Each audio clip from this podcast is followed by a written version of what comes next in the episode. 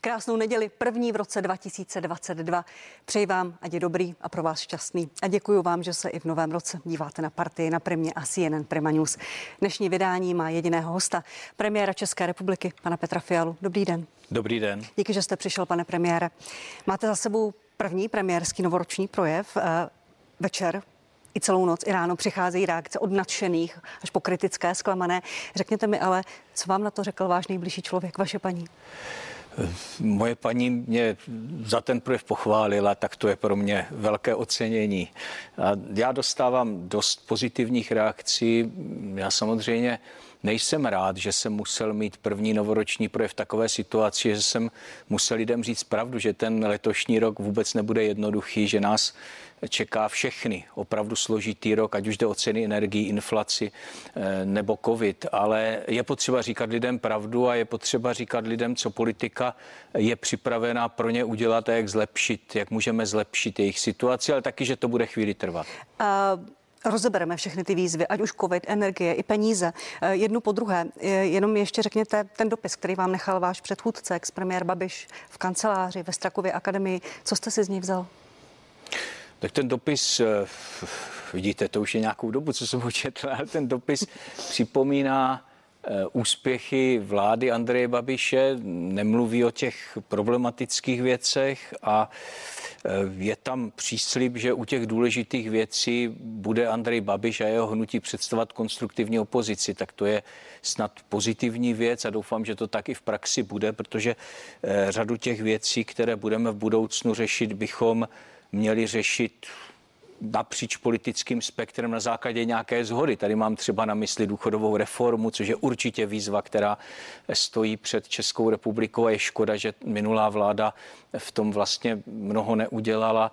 Je tu, jsou tu i otázky zahraniční politiky, kde vždycky říkám, že je mnohem výhodnější, když celá eh, demokratická politická sféra táhne za jeden pro vás, pak jsme schopnější naše zájmy v zahraničí lépe prosazovat. Takže těch věcí, kde můžeme spolupracovat, je určitě hodně a já doufám, že nějaká rozumná spolupráce s opozicí tady existovat bude. Když jste slyšel ty reakce Aleny Šlerové nebo i pana premiéra na včerejší projev, tak, tak jste si pomyslel co?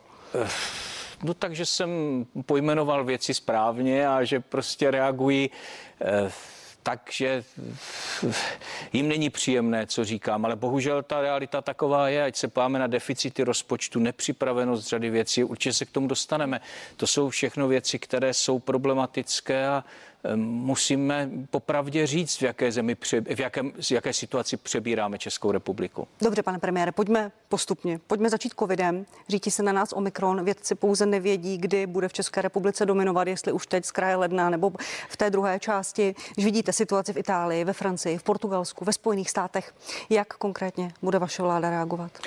My tu situaci sledujeme velmi detailně. Některé věci se už ví. Ví se, že ta nakažlivost je násobně vyšší než u varianty Delta, dvou a půl až třikrát. Ví se ale také, že pravděpodobně nižší nebo určitě nižší riziko těžkého průběhu, což ale samozřejmě neznamená, že to bude jednoduché, protože při té rychlosti a tom, jak, se, jak se Omikron šíří, tak to může znamenat značnou zátěž pro nemocnice. Ty odhady od těch realistických až po ty optimističtější jsou ale všechny takové, že to zvládneme, když budeme postupovat rozumně.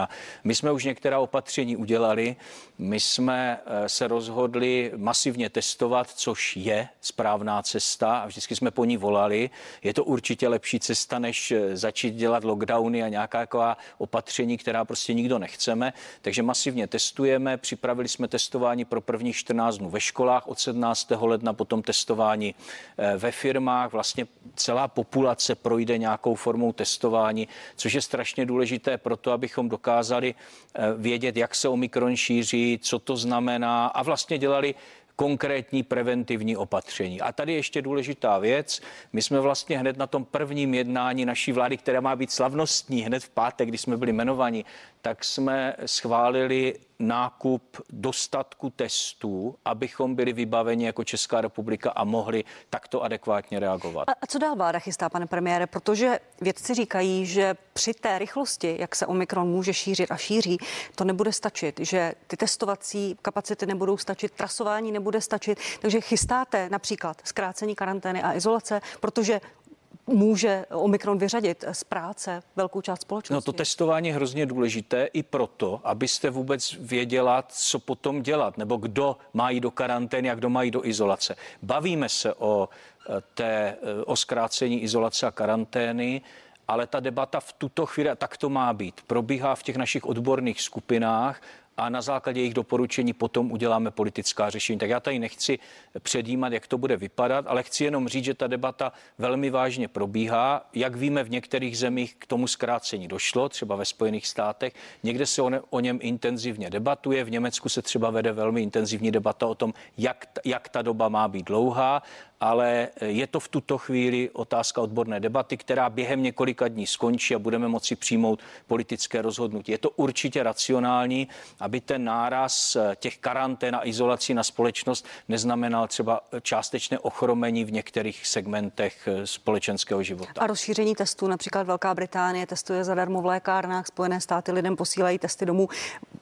Bude vláda schopná reagovat takto, pokud nebudou uh, trasovací a testovací kapacity stačit? Budeme schopni reagovat, protože jsme zajistili to, že těch testů bude dost. A i to, s čím přijdeme, my jsme vlastně v tuto chvíli oznámili úmysl od 17. ledna, že se bude testovat eh, v, v, vlastně ve všech firmách. Teď ještě musíme eh, upřesnit a budeme jednat, jak to bude přesně vypadat. Budeme jednat v příštím týdnu Eh, se sociálními partnery, s partnery združenými v tripartitě a na základě toho jednání potom uděláme ty, ty konkrétní návrhy. To je strašně důležité, aby to firmy, zaměstnanci všichni dobře zvládli, aby to mělo ten efekt, který si o toho slibujeme. Ale to, co je důležité a co se v minulosti nevždy dařilo, bude dost testů a bude dost kapacit na to, abychom to v takto masivní podobě zvládli. Vláda, vaše vláda chce jít cestou menšího počtu restrikcí a víc přenášet odpovědnost na občany, tak to ostatně deklaroval i pan ministr Válek. Mělo by to být ale spojeno s tím, že odpovědným lidem dáte maximální podporu a to se zatím neděje, nebo se to za té minulé vlády nedělo. Změní to, pane premiére?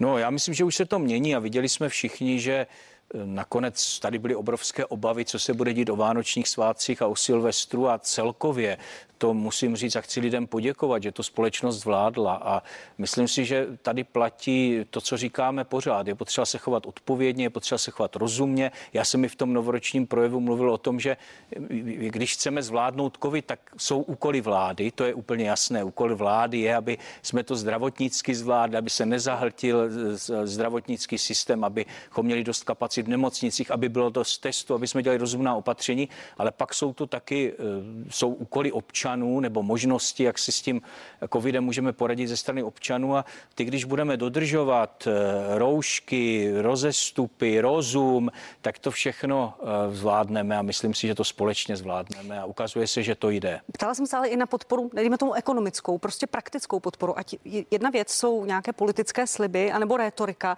a druhá věc je pak, že ti odpovědní lidé mají pocit, že když jsou odpovědní, tak si to zaplatí sami. Tak mě zajímá, jestli vaše vláda chystá něco jako větší proplácení testů, větší nemocenskou, větší příplatky v, při ošetřovném, volno po očkování? Řada těch institutů tady už je a funguje. My jsme je ani nezrušili, naopak jejich platnost prodlužujeme, ale pokud jde o testy, tak tam jsme samozřejmě připraveni ty testy hradit a bude, budou ty testy hrazeny eh, formou eh, zdravotní pojišťovny.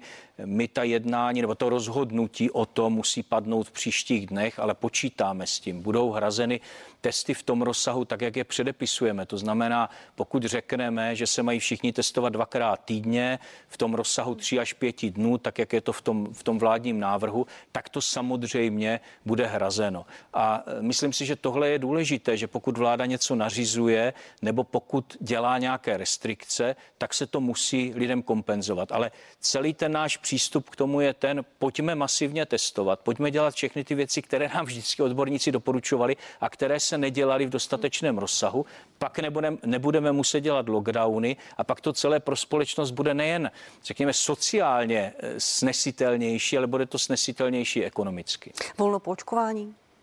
To je věc, která spoustu lidí prakticky odrazuje od toho, se jít naočkovat. Mají obavu, že jim nebude dobře, že vypadnou z práce, že na tom budou ekonomicky byti tak když někomu není dobře, no tak z práce vypadne a používají se na to ty běžné nástroje, které tady docela dobře rozvinuté máme. Ale, ale nemocenská já, je 60%. Já, já si myslím, že a vidíme to v těch posledních dnech, že zájem o očkování roste, že lidé začínají si uvědomovat, jak je očkování důležité, protože není opravdu žádný jiný, to bych tady znovu chtěl zdůraznit, využít příležitosti, není žádný jiný nástroj, jak si poradit s covidem, než očkování. Je, je dobře, že teď prochází eh, ta třetí dávka očkování docela masivně populaci, hlavně těmi rizikovými skupinami. My, jak taky vidí naši diváci, vaši diváci, tak se výrazně eh, snažíme zkracovat tu dobu nebo pouštět nové věkové skupiny po těch pěti měsících do očkování promiňte, promiňte, a zvládáme. Promiňte, pane premiére, nebylo chybou, že jste to neumožnili už během teď těch vánočních volen? Ne, my jsme... Protože my jsme... spousta lidí se chtěla jít naočkovat, to vím i z vlastní ano. zkušenosti, ale nebylo jim to umožněno ale... a zítra nastupují do práce a už je to komplikované. My jsme, my jsme to ale umožnili, umožňujeme to lidem tak, jak to jde. Nejprve od nebo starších 30 let, potom starších 18 let. Děláme to tak, aby ten systém to kapacitně zvládl, aby nebyly nikde problémy. Samozřejmě, když budou problémy, tak to bude lidi odrazovat. My nechceme, aby byly problémy. Takže takhle je to kapacitně zvládnutelné, odpovídá to, to tomu, co nám doporučují odborníci a myslím si, že toto je dobrá cesta. Samozřejmě celou Evropu ještě čeká debata o tom, jak má vypadat očkování těch nejmladších. To je diskuze, kterou nemůžeme vést izolovaně v České republice, ta je určitě ještě před námi, ale myslím si, že ta cesta zkracovat tu dobu na pět měsíců a umožnit to dneska už vlastně lidem od 18 let, že to je správná cesta. Dělali jsme to v krocích tak, jak to šlo. Nezapomeňme taky, že naše vláda je ve funkci asi dva týdny, takže opravdu děláme, co můžeme a přes ty vánoční svátky jsme udělali spoustu rozhodnutí, která jsou z hlediska nového přístupu k boji s covidem naprosto zásadní. Můžete prosím říct, pane premiére, jak naložíte s tou vyhláškou, která vám zbyla? Po minulé vládě a od prvního třetí zavádí povinné očkování pro lidi 60 plus a pro některé vybrané profese? Budeme vést o tom ještě eh, chvíli diskuzi, ta je naprosto důležitá, protože já bych tady rozlišil dvě věci. Jedna věc je debata o povinném očkování pro profesní skupiny. Ta je racionální, má dokonce i oporu v nějaké praxi. Víme, že se některé profesní skupiny musí očkovat třeba proti hepatitidě, za určitých okolností proti vsteklině. Je to něco, co má oporu v naší legislativě legislativě a co je známá věc. Úplně jiná věc, a to fakt dejme stranou, je očkování eh, nějakých věkových skupin, protože to eh, neodpovídá ani definici povinného očkování, tak jak ji má Světová zdravotnická organizace a nesplňuje to ta kritéria řekněme, té obecné imunity, která má tím povinným očkováním vzniknout. Takže já za sebe říkám, já nejsem stoupenec povinného očkování pro věkové skupiny. U těch profesních skupin o tom opravdu diskutujeme a musíme diskutovat ještě důkladně i s těmi dotčenými profesními skupinami, protože tam, kde to ty reprezentanti, ti reprezentanti profesních skupin chtějí, tam to je opravdu na vážnou úvahu, zda to nezavést. Ale znovu říkám, očkování profesních skupin je jedna úplně odlišná záležitost od, od povinného očkování eh, podle věku. A tam bych ještě připomenul k té české debatě, že naprostá většina zemí v Evropě nejde cestou povinného očkování eh, s výjimkou Rakouska. Takže ne, ne, nesoustředíme se na to, jako že to je jediná možnost. Vůbec není. Naopak, to povinné očkování je velmi výjimečné a já si myslím, že u nás proto nejsou ani sociální, ani legislativní, psychologické a další eh, důvody, abychom to takto udělali. Na druhou stranu nikdy jsme nebyli v takové situaci, jaké jsme dnes, dva roky, máme tvrdá omezení, omezujeme život, ekonomiku, společenský život. Velmi hlasitým zastáncem povinného očkování je pan prezident, se kterým dnes s vaší paní obědváte v Lánech.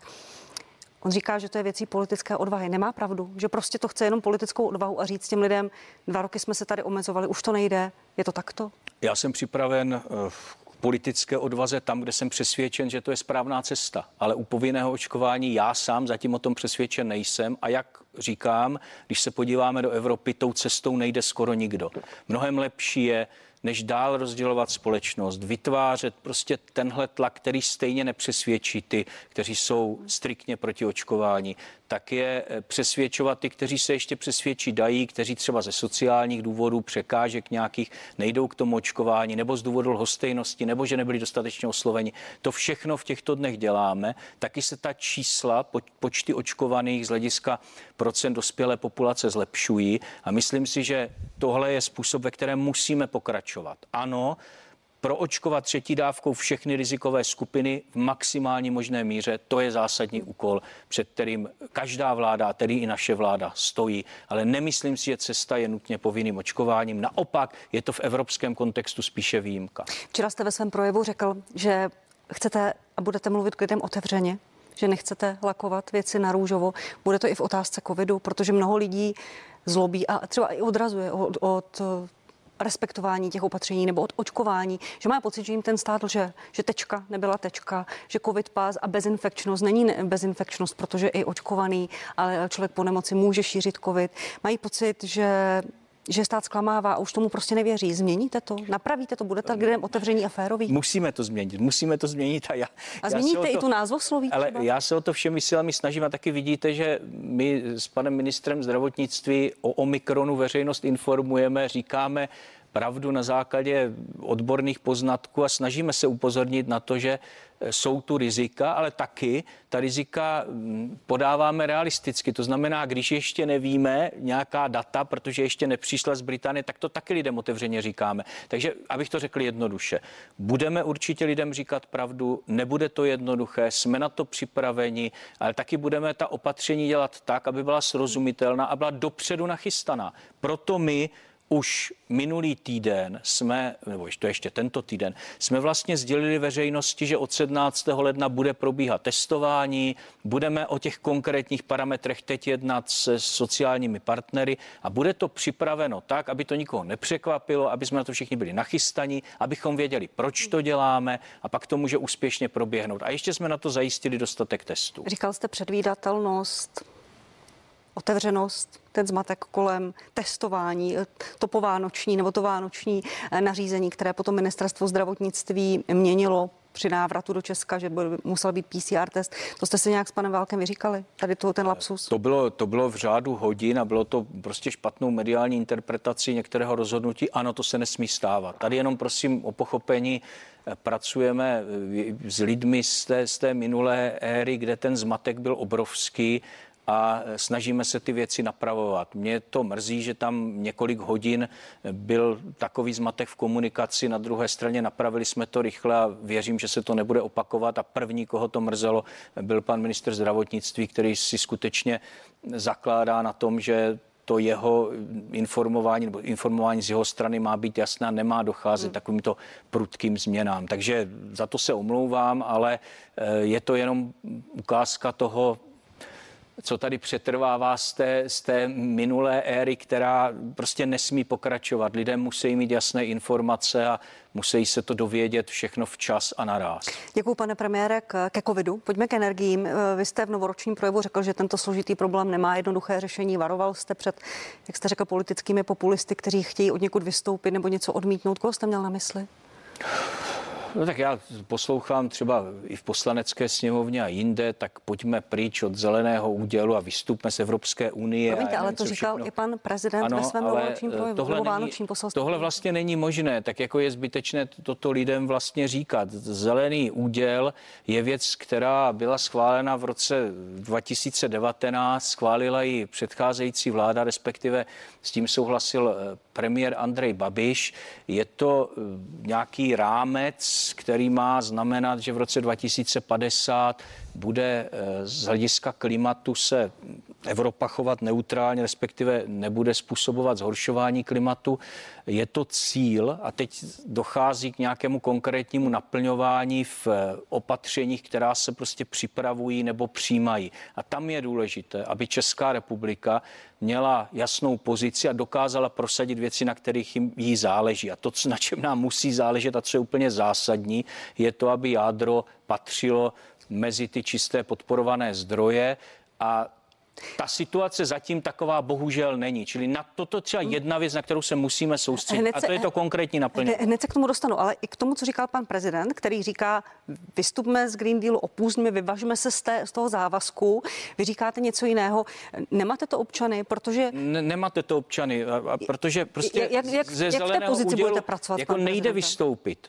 To je prostě nějaký rámec, který byl schválen v roce 2019 a žádný mechanismus vystupování z toho není. Teď jde o to, abychom nastavili a jestli se to jako nelíbilo panu prezidentovi, tak měl předcházejícího premiéra důrazně žádat, aby s něčím takovým nesouhlasil. Ale teď jsme v situaci a já se k tomu nechci vracet. Já jsem byl kritický k řadě těch věcí a postupu vlády, protože jsem byl přesvědčen, že souhlas se zeleným údělem měl být podmíněn právě tím, aby jádro bylo součástí těch čistých zdrojů a těch podporovaných zdrojů do budoucna. To se nestalo, teď o to bojujeme.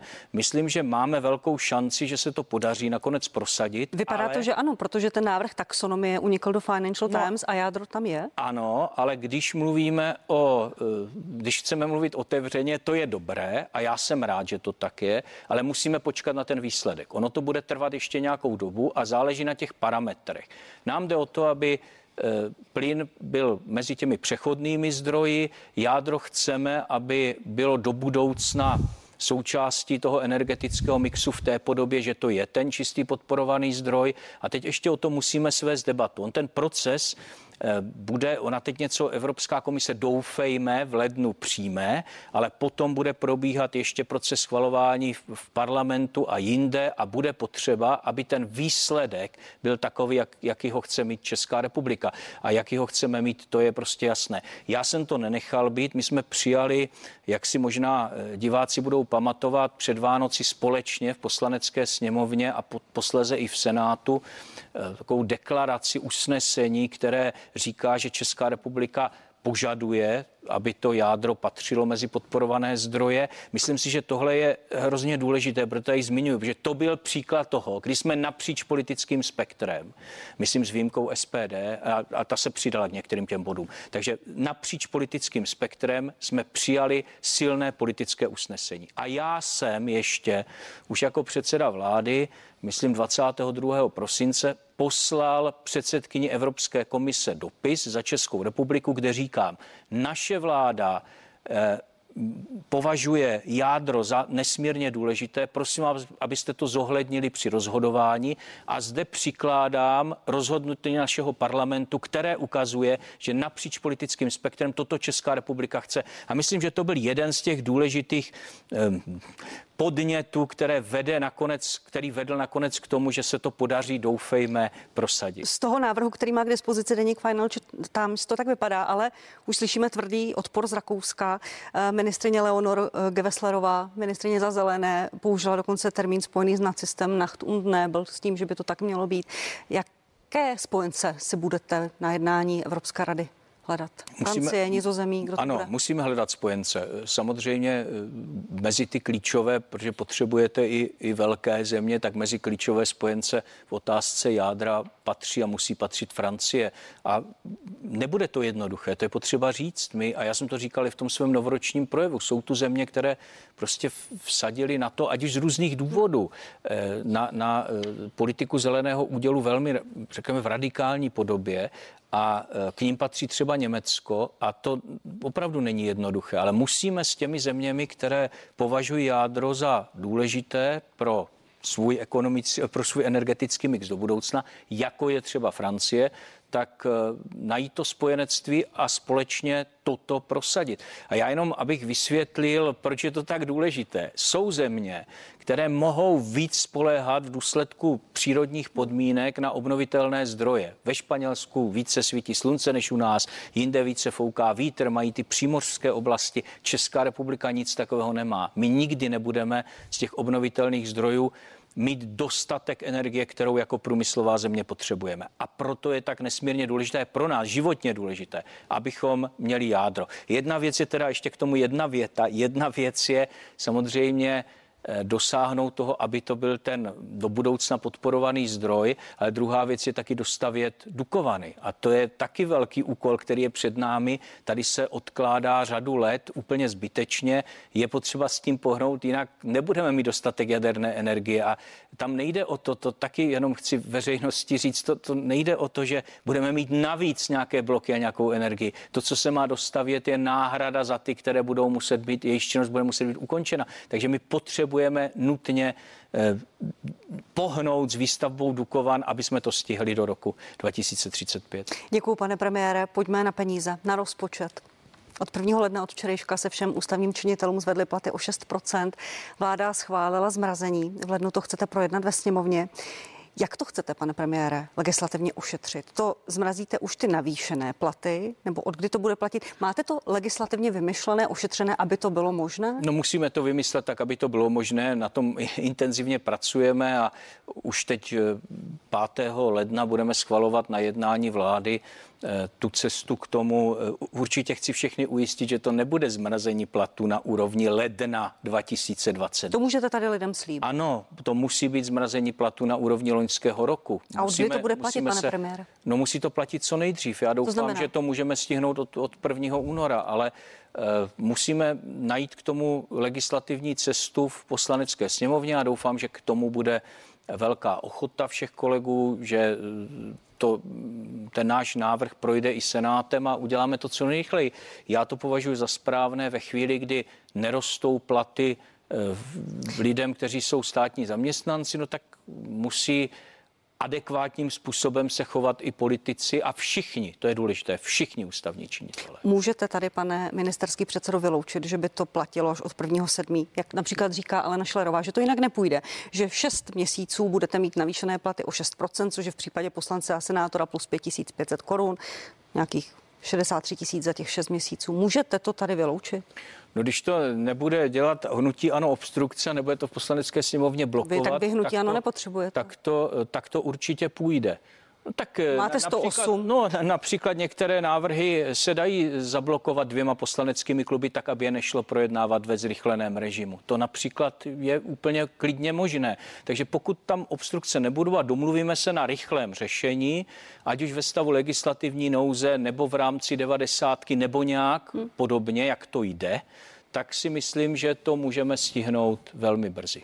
Nezlobíte se trochu na senátory, kteří ten návrh původní na zmrazení platů odmítli v Senátu? Nezlobím, to nebyl dobrý návrh. To nebyl dobrý návrh. Přesto, Byť teď musíte lidem vysvětlovat, proč pro, oni pro... v rámci inflace dostanou třeba policisté hasiči přidáno 700 korun a poslanec si přijde na 5500 no, ale navíc. To, to nebyl dobrý návrh, protože to zmrazení bylo na pět let a ono, já to tady nechci se pouštět do detailu, ale tam je nějaký automat, který to hmm. automaticky navyšuje. To znamená, i když to zmrazíte, tak pak dojde ke skokovému navýšení, což vlastně nikdo nechceme. Tenhle návrh je mnohem odpovědnější a rozumnější.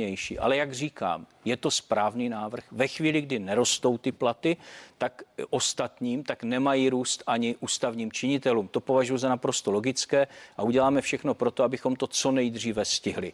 A tak... jsem rád, že můžeme navýšit platy alespoň těm, kteří bojují v první linii s covidem, ale samozřejmě ten rozpočet je v takovém stavu a to zadlužení je takové, že prostě není možné zvyšovat plošně platy, tarifní cestou, tak jak to prostě schválila předcházející vláda. Mimochodem ve chvíli, kdy bylo jasné, že hnutí ano nevyhrálo ve volbách, udělali to po volbách a udělali to s tím, že na to není dost finančních prostředků ve státním rozpočtu. Naštvaní jsou učitelé místo 3%, dostanou 2%. A mimochodem pan ministr Gazdík řekl v rozhovoru pro právo, že i on tím byl zaskočený. V takto důležitých a politicky citlivých věcech jste vynechali pana ministra?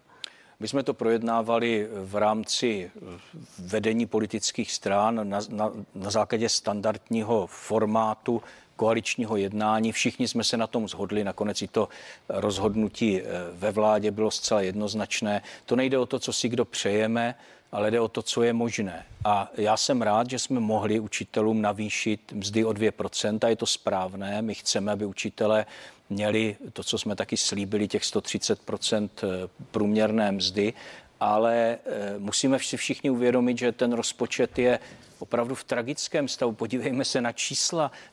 Letos, promiňte, v loňském roce, když máme informace z poslední, máme z konce listopadu, ten deficit je nějakých 400 hmm. miliard. Podívejme se na čísla inflace. Mimochodem, bylo to ve vaší televizi v předvolební debatě, kdy já jsem použil poprvé termín Babišova drahota. Andrej Babiš mě řekl na to, te, a to se dá dohledat. To tady strašíte, pane předsedo, inflace bude maximálně 3%. Podívejme se, kde za dva měsíce od tohoto výroku Andreje Babiše inflace je 6% a hrozí nám 8 a víc.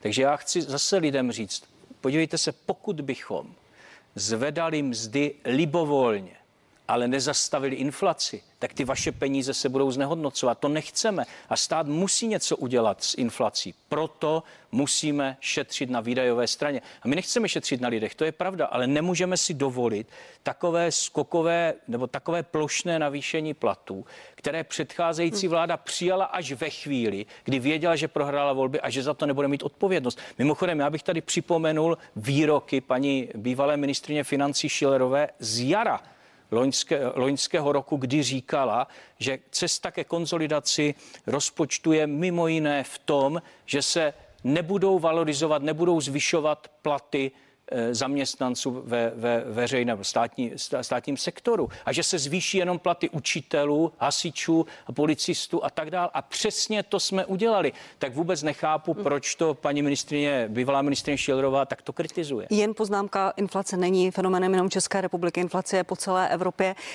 Pane premiére, chcete ušetřit v tom příštím roce v rozpočtu, proto budeme v rozpočtovém provizoriu 80 miliard korun.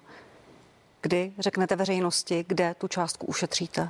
No velmi brzy, protože ten rozpočet, eh, na něm intenzivně pracuje tým kolem pana ministra financí Zbyňka Staňury a musíme ho ve vládě schválit do konce ledna.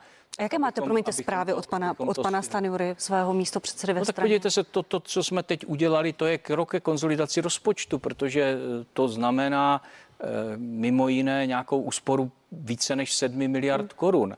Ale... A vy jste slíbili 80, tak mě zajímá, ano. jestli máte zprávu od pana ministra, jak se mu daří škrtat, tak aby to nepocítili lidé, aby na tom nebyly byti, aby nebyly ohrožené investice, ekonomický růst a tak dále. Zprávy mám průběžné, ale nebudu to komentovat do té doby, než bude předložen ten návrh jako celek. My taky chceme to, to trošku dělat jinak. My nechceme takovou tu politiku, že vždycky ministr chodí za ministrem financí a pak se veřejně přetahují o to, jestli tam někdo přidal Rozumím. půl miliardy nebo nepřidal. My prostě chceme, aby to bylo rozhodnutí vlády, aby bylo kompetentně a dobře nachystané a prostě musíme dosáhnout nějakého snížení toho deficitu. Prostě není možné, abychom ho měli takto vysoký, jak ho nachystala předcházející vláda. A já jsem řekl, že ten cíl je, aby ten deficit nepřekročil 300 miliard korun. I to je hrozně moc. To je dluh. To si všichni musí uvědomit. To je dluh, který budeme splácet. Ale já, jinak já to, jsou inflací... Zne... Já to, je... promiňte, já to vůbec nerozporuji. Mě zajímá, jestli vy už od pana ministra Stanjury víte, kde to chce škrtnout, protože tři čtvrtiny výdajů v rozpočtu jsou mandatorní výdaje ano, ze zákona, na které sáhnout nemůžete. Jsou a, a pak to může ale velmi, velmi bolet a uh, velmi to pocítí občané této země. Ne, my nechceme, aby to pocítili občané této země a já detaily teď nebudu komentovat, byl by to neodpovědné počkejme na to výsledné rozhodnutí, ale skutečně nechceme dělat ty škrty tak, aby to pocítili občané. Měly by to být věci, které se týkají provozních výdajů nebo některých zbytečných dotačních titulů a, a další, ale e, musíme něco udělat, protože ta inflace vlastně znehodnocuje to, co mají lidé našetřeno, znehodnocuje jejich mzdy, zdražuje a to prostě nemůžeme si dovolit. A mimochodem, když jste říkala, že ty inflační vlivy jsou, eh, nebo že inflace je všude, to máte úplně pravdu a taky ekonomové říkají, že minimálně nebo zhruba z poloviny je to způsobeno těmi mezinárodními hmm. vlivy. Ale, a to je důležité, a na tom se shodují jak nezávislí ekonomové, tak třeba Česká národní banka, z poloviny je to dáno špatným hospodařením našeho státu a tím, jak hospodařila předcházející vláda. A já tady nemůžu přihlížet k tomu, jak se znehodnocují peníze lidí. Hmm. My musíme něco udělat. A znovu říkám, i kdybychom lidem pořád přidávali víc a víc, tak oni budou mít méně a méně, pokud nezastavíme růst inflace. A ten to musíme udělat. To je náš velký úkol. Ještě mi řekněte, pane premiére, jak naložíte s výzvou pana prezidenta z toho novovánočního poselství, promiňte, výzvou k odvaze zrušit daňové výjimky, včetně slavy na poplatníka. Ale zrušit daňové výjimky to samozřejmě nelze a já můžeme se o tom dnes s panem prezidentem i bavit. Já si myslím, že pan prezident jako ekonom a e, bývalý předseda vlády to, to určitě ví. Mimochodem, když jsme u těch daňových výjimek, tak třeba sleva na poplatníka se bude letos automaticky zvyšovat. Bude se zvyšovat, protože tak to bylo legislativně rozhodnuto v minulém roce a to zase bude znamenat pomoc vlastně všem. A mimochodem ta sleva na poplatníka pomáhá nejvíc těm, co mají nízké příjmy. Takže je tu už schválený nástroj, my jsme se na tom schválení podíleli, který umožní lidem nebo přinese lidem přece jenom vyšší, eh, vyšší, čisto, či, vyšší, vyšší čistý příjem, což je taky důležité. Ale znovu říkám, pokud nechceme, aby se peníze lidí znehodnocovaly, abychom se dostali do stále větších dluhů, tak prostě musíme něco udělat s inflací. A co stát může udělat s inflací? A co je jasný signál protiinflační, je, že sníží svoje výdaje a začne se chovat hospodárně. A to děláme. Sto dnů hájení nové vlády, vy jste mi krátce před rozhovorem, než jsme začali vysílat, řekl, že s tím moc nepočítáte. Někteří vaši ministři jsou pod kritikou už teď za to, že nezvládají jednání v angličtině. Podle médií budou potřebovat tlumočníky, že mají angličtinu na nízké úrovni. Budete po nich chtít, aby to změnili? Tak pokud vím, někteří na tom pracují. Eh, ano, bylo by ideální, kdyby se všichni domluvili nějakým cizím jazykem. Tak jste to slibovali i v programu. Je to, je to důležité pro neformální jednání, to je důležité taky říct. Eh, jednání v Evropské unii ve směs probíhají prostřednictvím v národních jazycích, ale to, co je důležité, na co poukazují ti lidé, kteří eh, rozumí tomu, jak to v Evropské unii chodí, je, že v těch neformálních setkáních je potřeba se jakoby... Tak ano, nikdo nechce asi po ministrovi, ano, aby vy, vy ano, si ale, ale překládal jinak, smlouvy, ale, jinak, ale za, ano, takže, pod celou kritikou že... byla Alena Šlerová, nebo i Bohuslav Sobotka, že měl mizernou angličtinu, kritizovala ho i ODS. Mimochodem, budete, pane premiére, chtít by se ministři domluvili? Ano, kolegové, kteří s tím mají problémy, na tom pracují. Já si myslím, že jejich schopnost se domluvit je eh, určitě už teď vyšší než eh, u těch lidí, které jste tady, které jste tady zmiňovala. Eh, já to pokládám za věc, kterou postupně musíme zlepšovat a ta schopnost se nějak domluvit jazyky, kterými se v Evropě mluví, ta je potřebná. Jak se díváte na postup pana, pana předsedy Rakušana, ministra vnitra, při o jednání s panem policejním prezidentem, panem Švejnarem. To, jakým způsobem to bylo vyjednáno, komunikováno, že se do no. toho zapojil přímo pan ministr.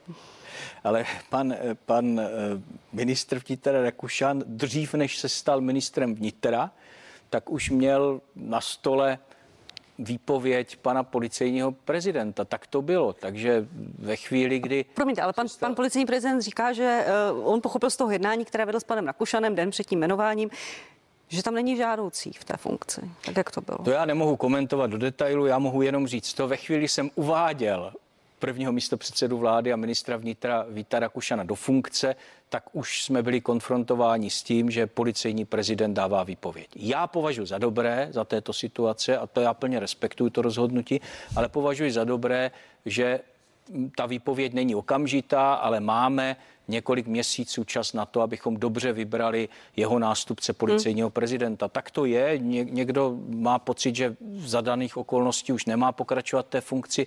To je potřeba respektovat a ne, nevidím v tom nic nepřirozeného. A to, jak to bylo politicky provedeno, to, že se do toho zapojil pan ministr, přece toto není úplně uh, role ministra, že se ještě před jmenováním schází s, s policejním prezidentem potom jsou z toho takové, takové situace, kdy se něco tweetuje, pan minister to musí vysvětlovat a už to celé vypadá vím, prostě, no, jak my vypadá. Jsme, my, jsme ale, my jsme ale měli opravdu hrozně málo času. Uvědomme si, kdy nastupovala naše vláda, blížily se Vánoce, bylo potřeba udělat řadu rozhodnutí před koncem roku a moji kolegové se prostě snažili na to, co nejlépe připravit a už se scházeli s některými lidmi.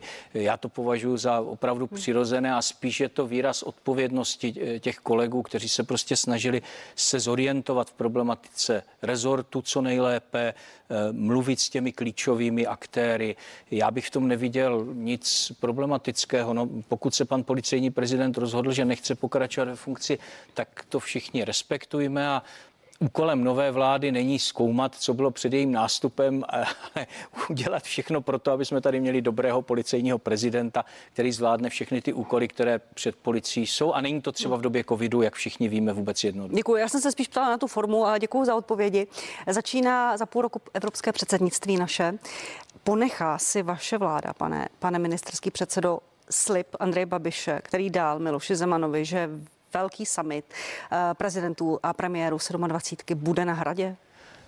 Já prosím o ještě, ne, neříkám 100 dní hájení, to vím, že, že nemáme a, a je to chyba. Ale na, na to, prosím, ne, prosím o určitou trpělivost. My uh, jsme se teď věnovali věcem, které nesnesly odkladu do konce roku. Teď se budeme věnovat intenzivně předsednictví. Pan minister Beck se už tomu věnuje, ale já potřebuji... To chápu, ale třeba pan, pan Jindrák z Pražského ano. radu říká, že s tím plánem počítají, že to Dobře, tam prostě na hradě bude. Vůbec, tak aj, s plánem počítají, to je pěkné, ale já o žádných moc velkých plánech nevím. Já vidím předsednictví, které není prostě dobře připraveno, nemáme pravděpodobně ani dostatečnou personální kapacitu, nevíme, jestli stačí finance, to budeme vědět v nejbližší době.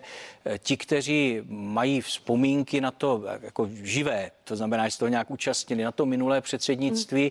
i ti, kteří se věnovali evropské otázce, jako bývalý eh, státní tajemník pro evropské záležitosti, pan Prouza, upozorňují na to, že tak, jak bylo předcházející vládou připraveno to předsednictví, to je naprosto nedostatečné. Tak my se teď musíme podívat na to, co je vlastně nachystáno, jaké jsou kapacity, jestli nám stačí ty finanční prostředky, které byly vyčleněny a podle toho se můžeme dál rozhodovat i co se týká těch akcí. Jo? Protože hmm. něco budeme moci změnit, něco moci změnit nebudeme, něco není vůbec připraveno, je to jenom nějaký politický slib a takhle se to nedá dělat. To předsednictví, prostě eh, one, jsou tam věci, které jsou třeba navenek viditelné, ale pak je tam spousta záležitostí, které se prostě musí připravit na té pracovní úrovni. Hmm. Protože nejenže předsedají ministři těm jednotlivým radám, ale i na úřednické úrovni máme tuto úlohu. To všechno se musí nachystat. Musíme si taky dobře připravit priority, tak abychom toho půl roku opravdu využili pro, pro prosazování zájmu České republiky, třeba v energetické politice.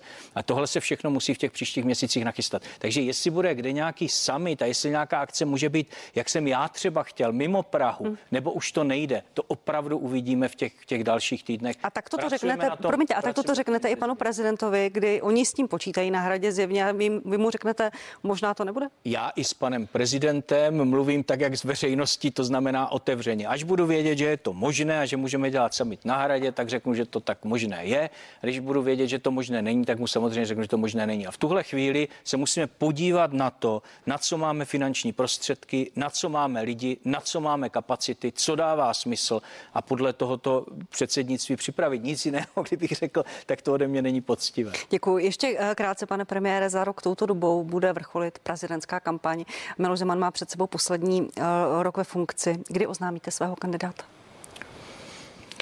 No, jako jedna věc je úplně jasná. Musí být silný, kvalitní prezidentský kandidát. Já bych chtěl, aby to byl minimálně kandidát za koalici spolu, aby měl šanci uspět v těch volbách. A potřebuje ještě nějaký čas a naše koalice, abychom takového kandidáta vybrala. Je úplně jasné, že pokud bude zvlášť, pokud bude kandidovat třeba Andrej Babiš, jak se o tom mluví, to je jediný kandidát, o kterém to teď tak nějak jako všichni, všichni Kup, říkají. Minimálně se koupil to auto, a, se kterým chtěl výžet veřejnost. Tak uh, určitě bude potřeba, aby proti němu stál silný kandidát, který bude mít i veřejnou politickou zkušenost a bude schopen obstát v těch, v těch, v těch, v těch všech obtížích prezidentské kampaně. Ale vůbec to nepodceňujeme. Jasné, že potřebujeme prezidenta, který bude ctít ústavu, který bude důstojným reprezentantem České republiky a budeme na tom pracovat.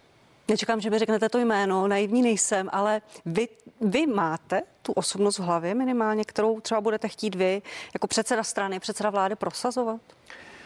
Já v hlavě osobnost i, i nějaké osobnosti mám, ale e, to u této věci není až tak důležité. Jedna věc je mít v hlavě osobnost, druhá, aby ta osobnost opravdu hmm. chtěla kandidovat a podstoupit všechno, co je s tím spojeno. A pak samozřejmě taky důležité, aby to byl člověk, který je přijatelný pro širší voličské skupiny, tak aby opravdu měl šanci v té prezidentské volbě uspět. Až se tohle všechno spojí, tak rád to jméno potom oznámím veřejnosti. Pane premiére, děkuji za rozhovor, že jste byl prvním hostem partie v roce 2022. Přeji vám, Adě, rok dobrý. Naschledanou. Děkuji, vážím si toho pozvání a přeji všem vašim divákům, aby měli úspěšný, šťastný a zdravý rok 2022. K tomu se ráda připojuji. Milí diváci, díky, že jste se dívali na partii. Politika pokračuje na CNN Prima News.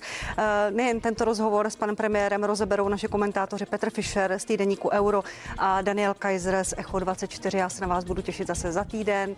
11 hodin na Primě a CNN Prima News u partie. Naschledanou.